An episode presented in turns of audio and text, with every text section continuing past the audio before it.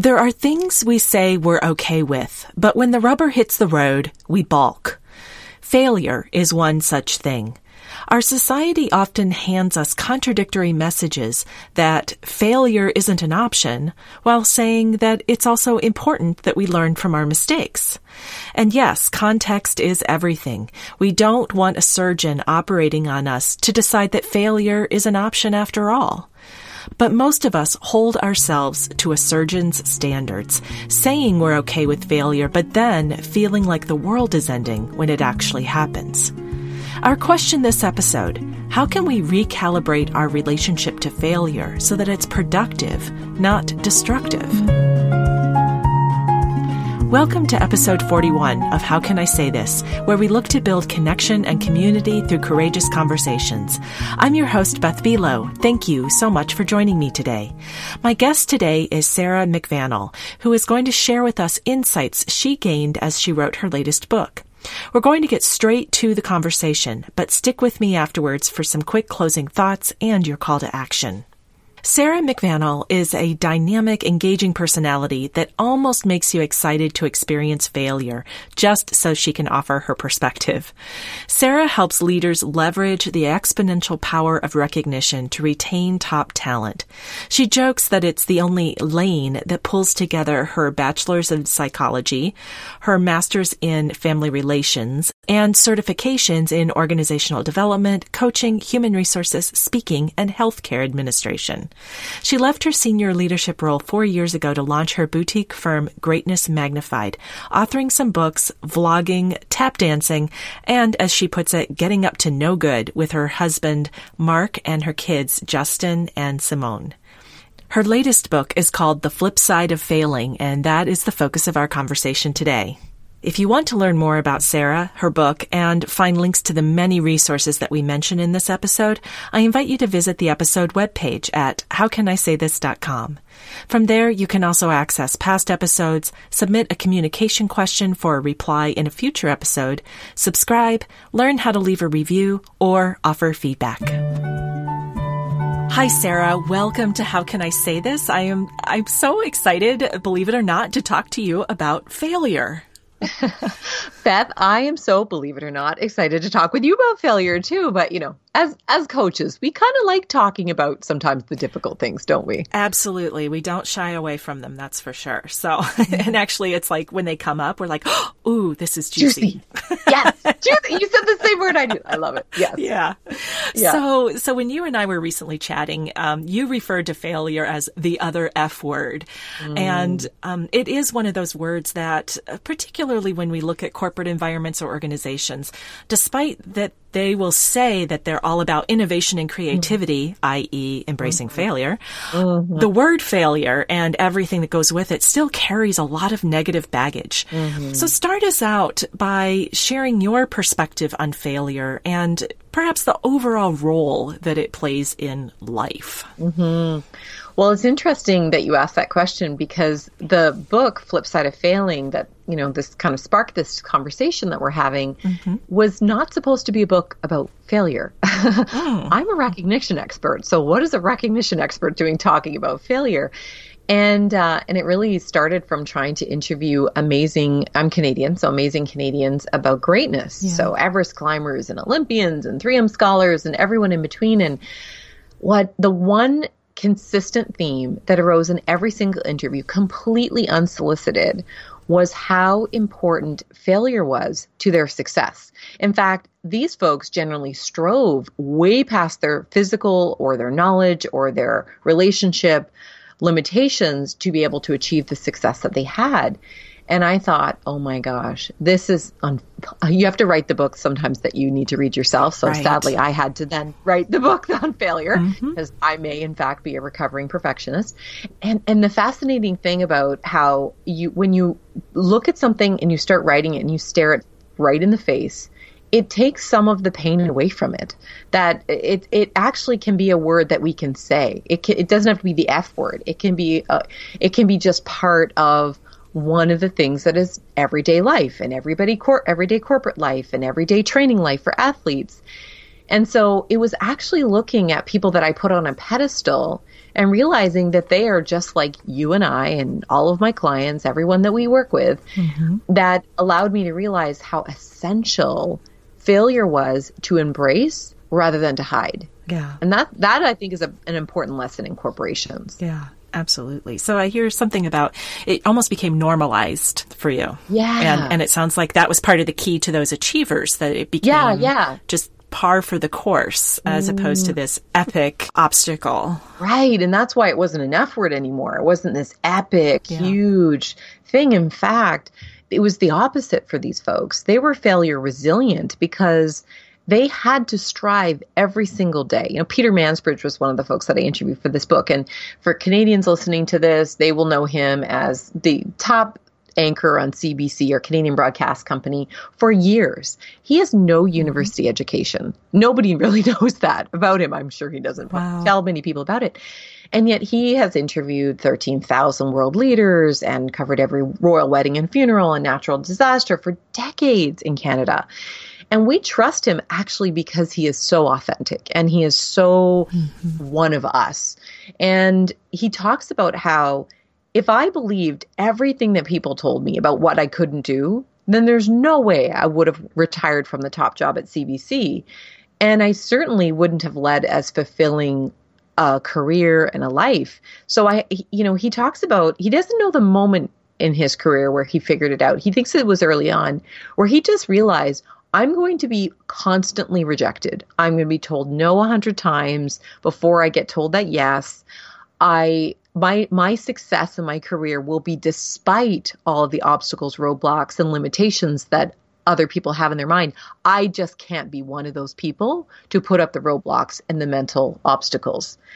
And I suspect the listeners will be able to think about somebody in their life mm-hmm. that is a mm-hmm. role model that they aspire to that have lived that same philosophy. Absolutely. I, I, know I encounter it with clients frequently. I'm sure you do too, that mm-hmm. there's that expression we can be our own worst enemy, for one thing. Mm-hmm. Um, and, and I appreciate what you were saying about the, the broadcaster in that he said, I am going to encounter rejection and obstacles. I am not going to be the source of those mm-hmm. objections and obstacles. Mm-hmm. That's a very powerful statement of resilience mm-hmm. and determination that I'm guessing um, was a very pivotal insight for him like you said yeah that, well, that helped him move forward absolutely and just you know when you talk with professional athletes they will say the same thing they may not say it in those words mm-hmm. they'll just talk about how when you go out to train, you are constantly surpassing your physical limitations. Nobody ever gets to the Olympics going, Yeah, I was born this way.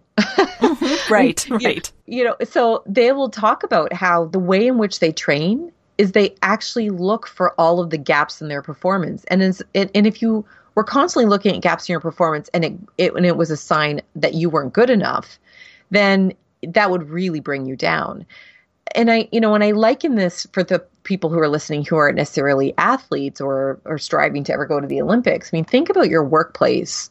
Imagine if your workplace were saying, "Okay, I believe in you. You if you push past this knowledge gap that you have or if we push past this this product defect that we currently have and we are on the other side of it what could we do? Imagine how much more courageous those conversations would be as opposed mm-hmm. to how do we fix this? How do we get through the day? How do we make the happy the the client happy? Or how do we recover from this? You know there's just very different questions you ask. And i know that's what you're all about on this podcast is yeah. the types questions you ask. Absolutely. And what what you're sharing, especially about the, um, I, I love that expression, failure resilient. Mm. It reminds me of um, and and also when you're talking about the athletes, mm-hmm. a story I read, it was in Time Magazine or Newsweek or something years ago, and it was probably around the Olympics, and it was about a study that they had done of basically like to get to the Olympics, everyone has to have, you know, there's a certain baseline level of achievement and competence and, and whatnot. Sure. So what causes some people, like if all things being equal, you know, you're equally strong, mm-hmm. fast, mm. etc.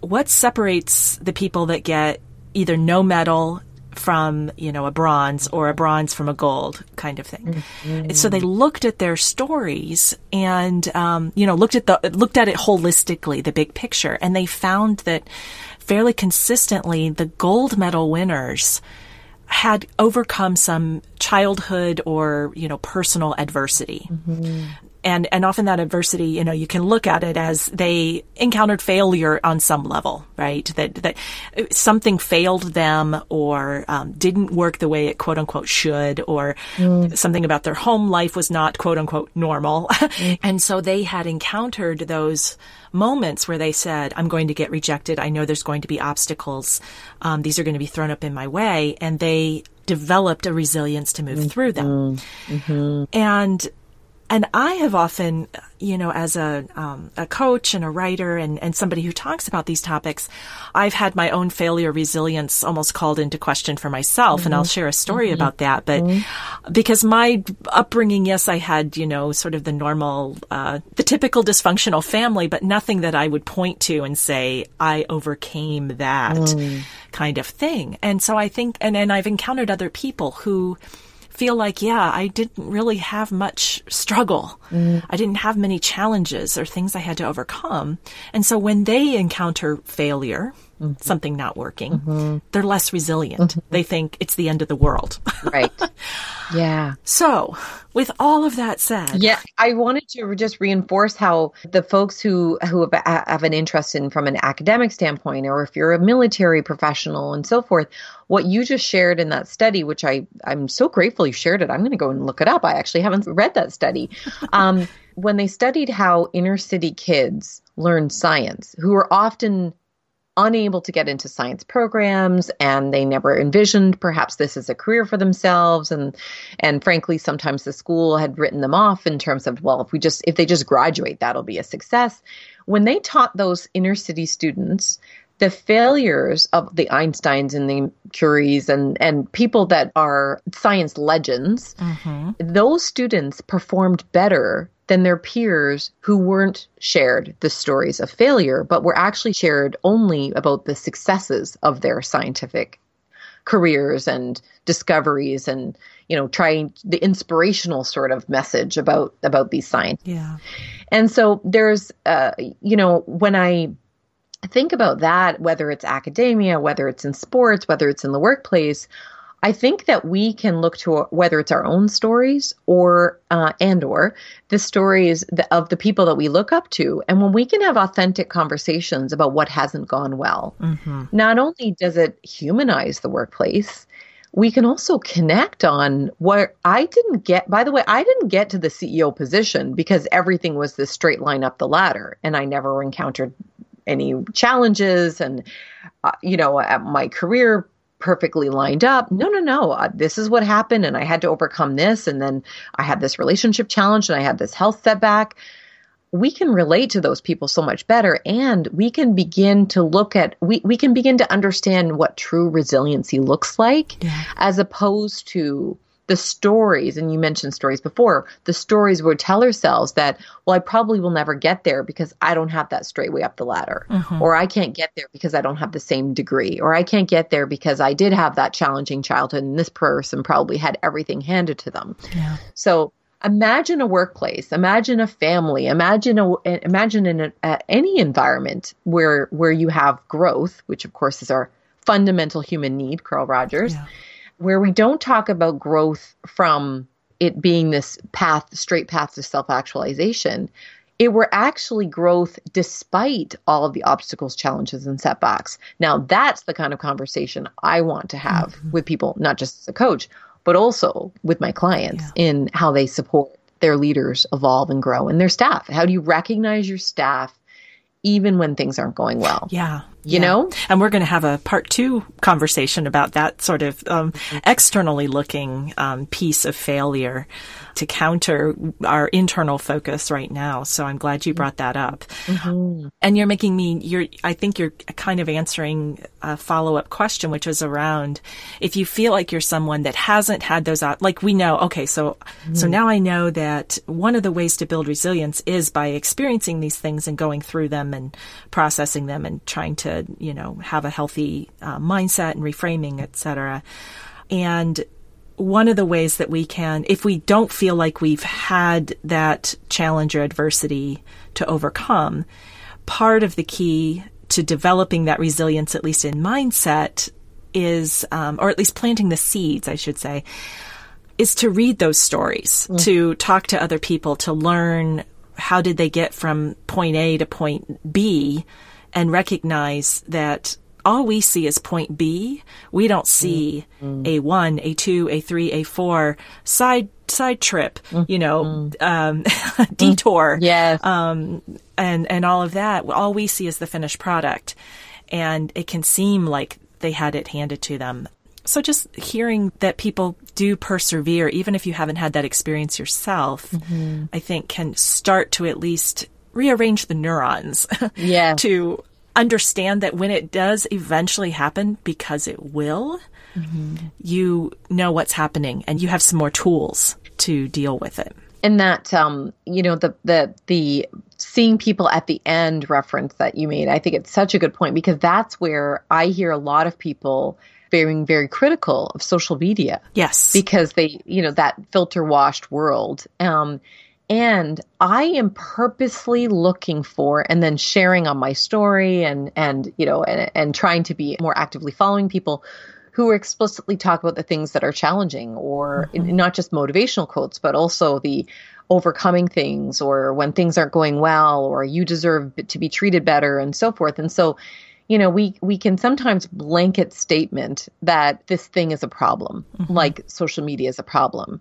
it's it's where we choose to put our attention and our energy. And so if I am willing to see my world and other people in it as being imperfect, as having failures, as there being obstacles and challenges, and that is part of being human, then I actually notice and I begin to acknowledge and look for and seek that out of my life. And this is not being defeatist. This is not being negative. No. This is about being human. So you know the the book that are in the book the model that I created I think beautifully speaks to what you've been talking about where um, what I learned through in these interviews with these amazing folks, and of course, background in psychology and family therapy, is that it starts with mindset, a failure resilient mindset. Yeah. And then to fuel and support that mindset, we need a failure resilient context. One of those contexts is in our own mind. Mm-hmm. It's not just an external context that we're going to talk about in our next podcast. And then based on those things, when an obstacle, challenge, setback, or an absolute utter disaster failure, whatever the scope may be, because you know there's there's a whole continuum there, we can deflate, we can mitigate, or we can elevate. Mm, uh-huh. And you used you used that movement metaphor before, and I just want to call it back because I think it's beautiful. Be- because lots of the people that I interviewed, I'm sure lots of the people that the listeners are thinking in terms of the people that they really look up to, um, whether you know their story or whether you don't, and you just assume that there is movement. That's that's even just being true to the model in and of itself. Yeah. I may not know how they got here. I suspect though they had to feel deflated at least at least for a few minutes, if mm-hmm. not for years. Mm-hmm they had to sort of manage the damage, mitigate things, and then they could elevate. I'm curious about what that journey looked like for them. Yeah. I'm curious about what they learned along the way. I'm curious about how similar we might be. I'm curious about how I could do it faster and get to the point where they can bounce back as fast as they do now because perhaps they learned how to do that through some other things that they went through. Mm-hmm. It's kind of like we can't be upset that we didn't have drama and trauma, but then be upset that we had all those dramas and traumas otherwise that were victims. Mm-hmm. You know, those mm-hmm. two sides of the spectrum. Yes. We're allowed to just have somewhere in the middle. Yeah. Like you and I are allowed to be somewhere in the middle and it still be just as important some, you know, the work that we do in our own mind, the questions that we ask ourselves, the the way in which we ask those questions of other people to sort out how we view failure as well. It's really accepting it. It's yes. The, it, the bottom line. It is. Accepting failure. Yeah. It happens. Yeah. It happens. exactly. Failure happens. Well, and, and you're starting to talk about, you know, that self-talk. And mm. one of the things I know from personal experience, it can make or break us. And, you know, what are the mm. stories that we're telling ourselves? Yeah. And so I'm, I'm thinking, um, this might come into the manage part of the, the spectrum, but what are some healthy ways that we can reframe failure in the mm. stories that we tell ourselves? Well, what a great question. It's so topical with all of Brene Brown's um, fame that she yeah, has right I just now. wrote down her name. Yeah, I just wrote down Brene just Brown. huge, right? Yeah, no, so much. when you when you watch her uh, Call to Courage, uh, broadcast her her show on Netflix, when you when you listen to her Oprah, when you watch her, when you, when you read her books, so much of it comes down to that. What story am I telling myself? And even all the crucial conversations work that's out there is mm-hmm. what story am I telling myself? Because yes. that really is in, in a nutshell about why, you know, relationships fall apart and, and so forth is that, you know, we, we attach ourselves to a story that maybe a little bit of it is true. However, most of it is just, you know, it's a built out story. So here are the questions that I actually suggest that people can ask themselves to not have to get into that victim accuse mode when failure happens, whether it's self accuse or accusing others and that victimization that comes from we can sort of script in our story that we can tell ourselves in our head and instead embrace more of a failure resilient which leaves the story open. The story has not been written yet. The story is unfolding. Mm. and and mm-hmm. it's actually accept as an acronym. A is acquire. Okay. so the question would be what can be learned? Um, the first c is choice what options are available? And then the next C is connection. How can this bond and unite? E is expect. How could this have been expected? P is progress. What is the best way forward? And T is transformation. So, what is the most important thing on the long term? And what I know you are 100% believing in questions. That's the whole point of your you know your your podcast message is around what questions we need to ask ourselves. As a coach you're just you're a question and curious person. As a professional mm-hmm. i think we often don't ask ourselves a lot of questions. That's my experience as a coach like you having worked with hundreds of people. That's my experience as a keynote speaker. When people come and they ask me a question afterwards it's my experience doing leadership development is that we often tell ourselves the story, which then shuts down the questions. Yeah. And if we are open to the story yet to be written, um, then then we constantly are asking questions, and that is, in a nutshell, how you can accept failure is that you continually ask yourself and search for the meaning behind it. And I don't mean the universe has provided this to me and therefore I, I don't mean woo woo. I mean, mm-hmm. you know, if that works for you, hey, no, no disrespect. Go woo woo. I believe, I believe the universe conspires to make sure that I have good vacation. So, you know, I'm totally going to work the universe angle too. Yeah. I just think that there's, we can be very intentional in trying to understand what meaning can I make from this thing that I would rather not be dealing with right now? And that is that allows us to stand in that resourceful place of choice mm-hmm. as opposed to be victims of things that we don't want to have happen. Yeah. You're reminding me of a quote. I want to say it's Gracie Allen. And it says, Never put a period where God has put a comma. Mm. and oh, isn't that a goosebump? I know, isn't that beautiful? Goosebump. That I love that, and that's kind of what I just heard you, you know, saying that um, your it's not here's my story, end of story, period. It's here's my story, mm. comma question mark, right? And that does absolutely open it up from that full stop place that we can get stuck in. And here's a perfect example of that. I um, had a, a, somebody who came and and we have host a, a um, administrative professional celebration day because I just think they're often overlooked and undervalued, and so we have one in our community, a, a fellow speaker and I. And um, one of those folks brought me in. We were, we were having a conversation because I'm going to do some work with her team, and I I just I got an inkling that she was really struggling as a mom, and she needed this book around failure because we have a lot of scripts us women and again, comes from yes. the shame research from Brene Brown around motherhood, and that's a big source of shame and vulnerability. And I just gave her a copy, and I said, I just, I, I'm wondering if this would be of value to you. Why don't you take a look? And if it's not, it's a great paperweight, and if it is, wonderful. Mm-hmm. So she poured through the book.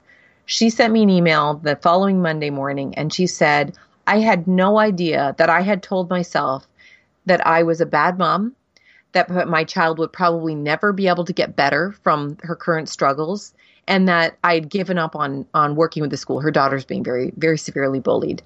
And mm-hmm. um and I had I didn't realize how many points along the way that I had told myself it, uh, uh, this is not her exact words, but I'm I'm sort of referencing it back to you, the point around a comma versus a period.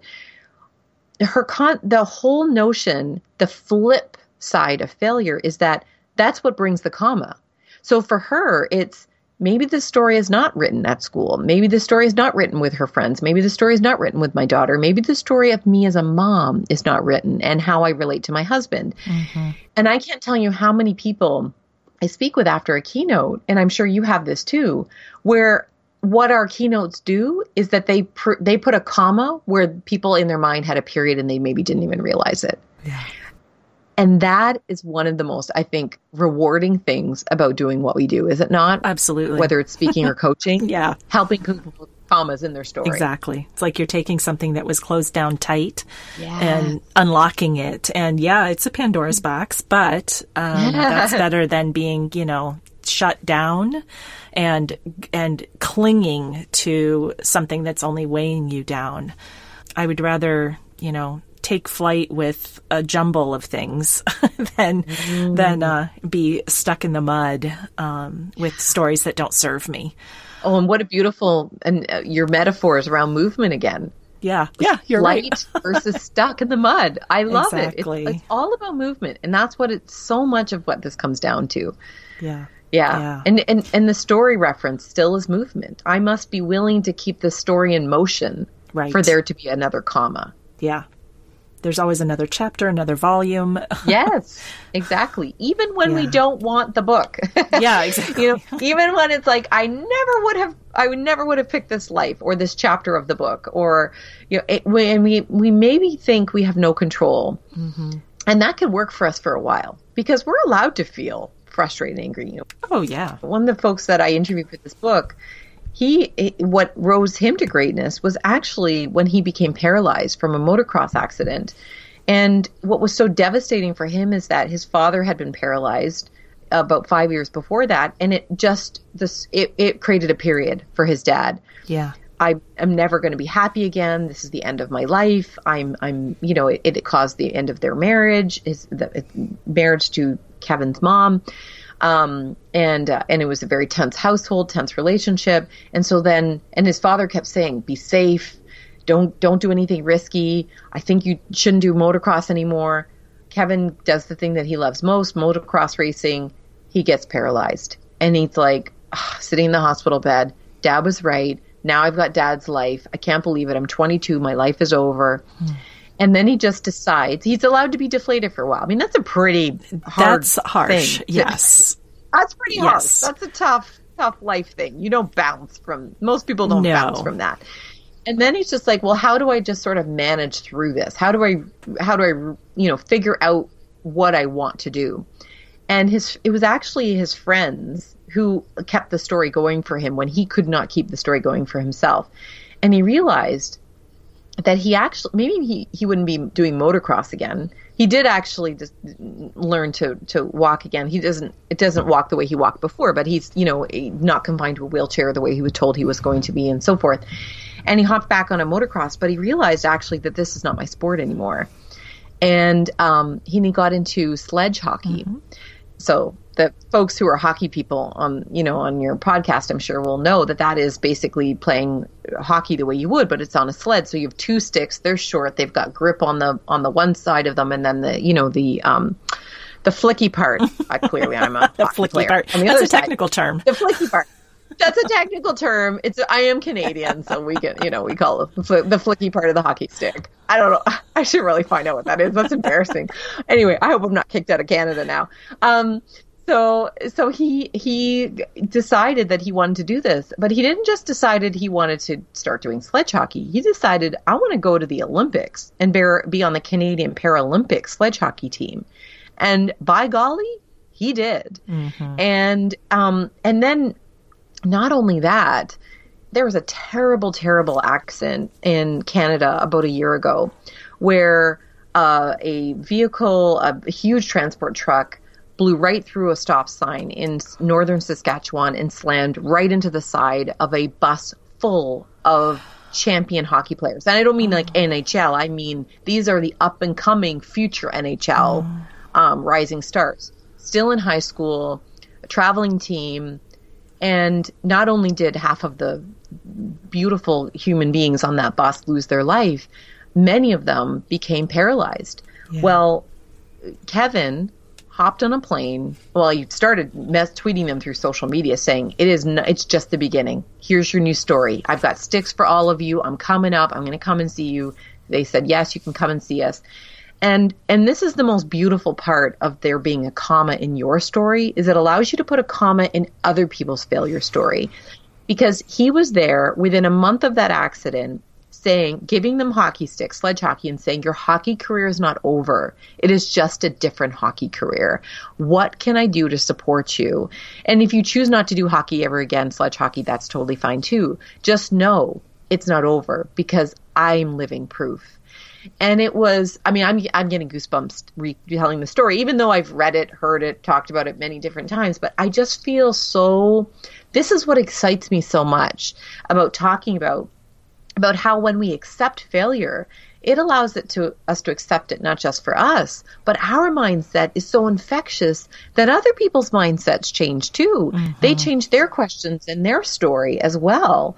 So mm, beautiful yeah. story. I'm glad that that book didn't work out. Yeah, I'm glad we. I'm glad we're talking about failure, not just plain old greatness. That's right. Good stuff yeah. Anybody can have greatness. It takes it takes yes. gut takes guts to embrace failure. Um, it really does, and courage. Yeah. Well, Sarah, um, I know we're going to have a part two. So, um, for those who are listening now in this episode, what's the best way for people to learn more about you and your work and your book?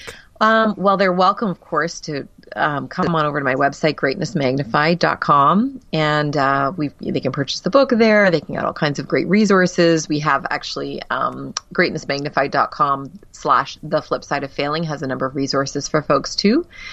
And um, if they want to personally message me, I'm I'm out there on all the different forms of social media. Sarah McVanel, M C V A N E L, and I'm super responsive. And that is me, not a member of my team. It is not a bot. That is me who answers people's messages. So excellent. I would love it if people shared their story and um, and let's just let's just talk more about it yeah. so that it takes the shame and the blame away from failure. Absolutely. Well said. Well said. And I'll make sure that all of that information is on the episode webpage and to make it easy for people to find you. So thank you so much, Sarah. That was I feel like that could be we could have multiple parts just on that all of that right mm. there, but I'm looking forward to also going more towards the organizational side in our next conversation. So thank you so much and my pleasure. Let's talk again. For sure. Thank you. This conversation reminded me of the power of vulnerability. I think of showing vulnerability as giving our emotions permission to be fully present to ourselves and to others. It's like when a cat rolls over on its back and exposes its belly. When our cat Molly started to do that, I knew that she was starting to trust us. With her belly exposed, she's leaving herself open to being hurt. And that's true for us as well. A metaphorical belly exposed is about being vulnerable. We can respond to feelings of failure in a few different ways. We can shut down and keep it to ourselves, hoping that there are no witnesses. Or we can roll over and show our bellies. We can be open and vulnerable about it, risking hurt, but also risking empathy and compassion. Sarah mentioned one way to develop failure resilience, which is an expression that I love, was to listen to other people's stories. This is part of what it means to have more courageous conversations, which is my goal with this podcast. A quick look around reveals courageous storytellers who spark courageous conversations every day. The familiar names of Anne Lamott, Elizabeth Gilbert, and Brene Brown come immediately to mind. There are others that I met when I hosted the Introvert Entrepreneur podcast, such as venture capitalist Brad Feld, who speaks openly about his own past struggles with mental health issues. Now, while mental health is absolutely not about failure, I offer him as an example of someone who's making a difference and empowering others who might see mental health issues as a failure. Depression is perceived as a personal failing by some people. And the more people who speak out about it and contradict that particular perception, the less that stigma will persist. And the same is true for achievement related failures. As we give ourselves permission to be vulnerable, we'll be able to talk more openly about it and create more space and grace for failure to be an option. That is, and to go back to my opening, unless you're the surgeon that's holding the scalpel. So here's my call to action. Listen to the voices who are telling their stories of failure in authentic, vulnerable ways. They can help us to rewrite our self-talk around failure. You'll find them in the names that I mentioned a moment ago, as well as probably in hundreds, if not thousands of others who are sharing their story not just for clicks, likes, or subscribes, but because they genuinely want to reach into your heart and mind. They want to ease your pain and make life better for you. Use their stories to reflect on your own. Consider how your failures, large and small, have shaped who you are. And finally, remember that no matter how successful they appear now or how easy they make it look, the people we admire for their failure resilience had their speed bumps along the way. That's how they became resilient. And in fact, they probably still encounter speed bumps every day. That's because they continue to take risks and push themselves into new spaces. They see failure as an option. And as one coach friend of mine puts it, they did their work. What work is yours to do? This is Beth Buelow, and you've been listening to How Can I Say This? Our podcast producer is Paul Messing, and our theme music is by Brett Anderson. Thanks so much for joining me and Sarah for this conversation today, and I invite you to take what you've learned here and use it to speak up, speak out, and speak courageously.